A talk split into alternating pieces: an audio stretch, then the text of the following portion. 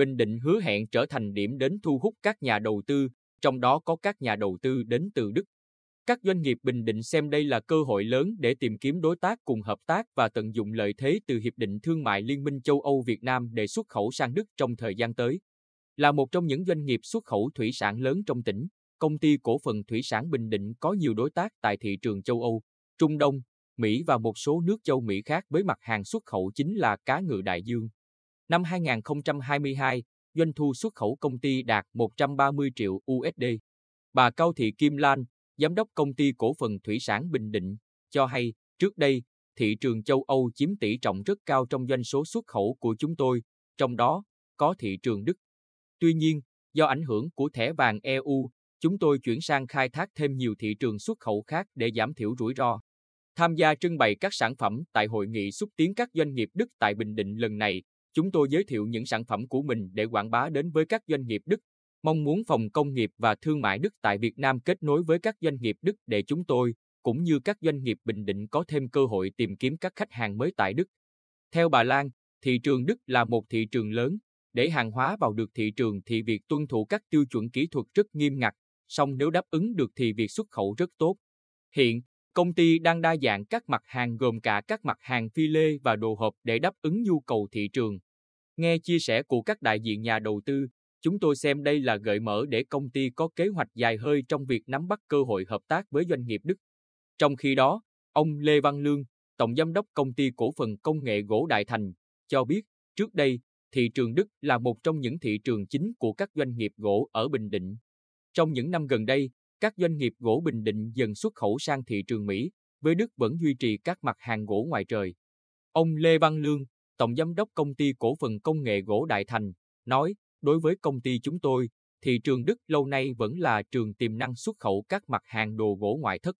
Chúng tôi kỳ vọng trong thời gian tới, thị trường châu Âu nói chung, thị trường Đức nói riêng sẽ là khách hàng tiềm năng trong xuất khẩu các sản phẩm đồ gỗ nội thất. Theo ông Lê Minh Thiện, Chủ tịch Hiệp hội Gỗ và Lâm sản Bình Định, thị trường Đức là thị trường truyền thống của ngành gỗ xuất khẩu Bình Định. Cả tỉnh có khoảng 20 doanh nghiệp xuất khẩu mặt hàng gỗ qua Đức, do đó hội nghị lần này đã mở ra cơ hội cho các doanh nghiệp gỗ của Bình Định nói riêng, cũng như các doanh nghiệp, tập đoàn của Đức hiểu hơn về ngành gỗ, doanh nghiệp gỗ của Bình Định trong việc giao lưu, tìm kiếm khách hàng tiềm năng để hợp tác kinh doanh. Ông Thiện cho hay, lần xúc tiến này, chúng tôi muốn quảng bá sâu hơn về ngành gỗ Bình Định với việc các sản phẩm nội, ngoại thất đa dạng, chất lượng cao. Trong đó, chú trọng tới nguyên liệu sản xuất, gỗ rừng trồng đạt các chứng chỉ về tiêu chất chất lượng FSC. Cơ hội khó nói trước nhưng chúng tôi muốn tranh thủ nắm bắt để có thể chủ động điều chỉnh kế hoạch phát triển. Chẳng hạn, một số đại diện của Đức gợi mở về việc tìm kiếm doanh nghiệp tại Bình Định để hợp tác thiết lập chuỗi cung ứng. Ở đây có thể các doanh nghiệp của Hiệp hội Gỗ và Lâm sản Bình Định có được cơ hội để tham gia vào chuỗi hợp tác này trong tương lai. Ông Marco Watt, trưởng đại diện phòng công nghiệp và thương mại Đức tại Việt Nam AHK Việt Nam, Phó Chủ tịch Hiệp hội Doanh nghiệp Đức, chia sẻ, sau dịch bệnh COVID-19 và tác động từ cuộc chiến giữa Nga-Ukraine, làn sóng dịch chuyển đầu tư từ Trung Quốc sang các quốc gia trong khu vực ASEAN là xu hướng tất yếu. Các doanh nghiệp đến từ Đức xem xét và tìm kiếm cơ hội đầu tư tại Việt Nam, trong đó có Bình Định. Tất nhiên, bên cạnh các yếu tố thuận lợi chung, việc dịch chuyển khối sản xuất của các doanh nghiệp đi kèm với thiết lập hệ thống chuỗi cung ứng từ địa phương. Đây là cơ hội tốt cho doanh nghiệp Việt Nam nói chung và doanh nghiệp Bình Định nói riêng. Các nhà đầu tư mất rất nhiều thời gian thiết lập chuỗi cung ứng trong thời gian ban đầu này. Do vậy, phía doanh nghiệp Đức mong muốn tìm kiếm được các doanh nghiệp mạnh của Việt Nam để hợp tác. Với Bình Định, ở trong mọi lĩnh vực có thế mạnh như thủy sản, may mặc, gỗ đều có những doanh nghiệp mạnh. Cùng với đó, việc có được nguồn lao động dồi dào, có nguồn nhân lực chất lượng cao giúp doanh nghiệp Bình Định nắm bắt được cơ hội hợp tác này.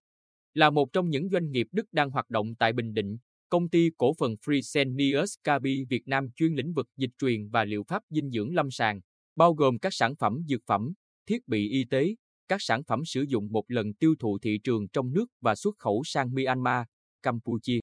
Năm 2022, công ty sản xuất được 68,9 triệu chai dịch truyền, đạt doanh thu 754 tỷ đồng.